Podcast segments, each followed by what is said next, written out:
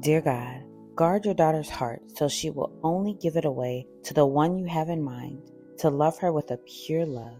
In Jesus' name, amen. Promise me, O women of Jerusalem, by the gazelles and wild deer, not to awaken love until the time is right. Song of Solomon's 2 verses 7. Beloved daughter, I created you to love and receive love. I want you to trust me with your heart and not awaken love before its time. Don't settle for less than my best. If your heart has been broken, come to me, and I will hold and protect your heart so that it will heal.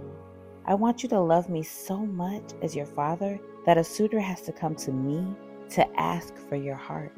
If you will let me protect you and preserve you for my best, you will save yourself much heartache. Trust me to show you the right time to give your heart away.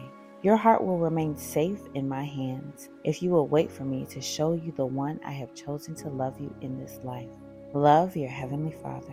As much as we love to be in love, when love is awakened at the wrong time, we sometimes settle for less than God's best for us in our dating relationships. Our hearts get broken when we settle for someone unworthy and compromise our chance to experience the real thing. Give your heart to God and wait on Him to awaken love in His timing.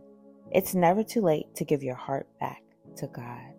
So often, when we are in a relationship or we're in a place and that relationship ends and we feel broken, we go to the next person to fill those gaps. We go to the next person to make us feel loved because we want to be in love. But that's not what God wants us to do.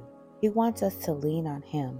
He wants our hearts to be filled with His love and His mercy and His Spirit.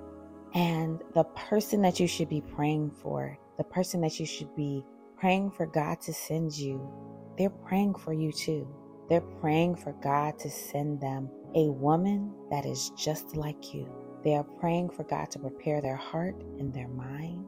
And you should be preparing your heart and your mind by asking God to send you a person who loves Him just as much as you. Make sure you wait on God's best and don't just settle for someone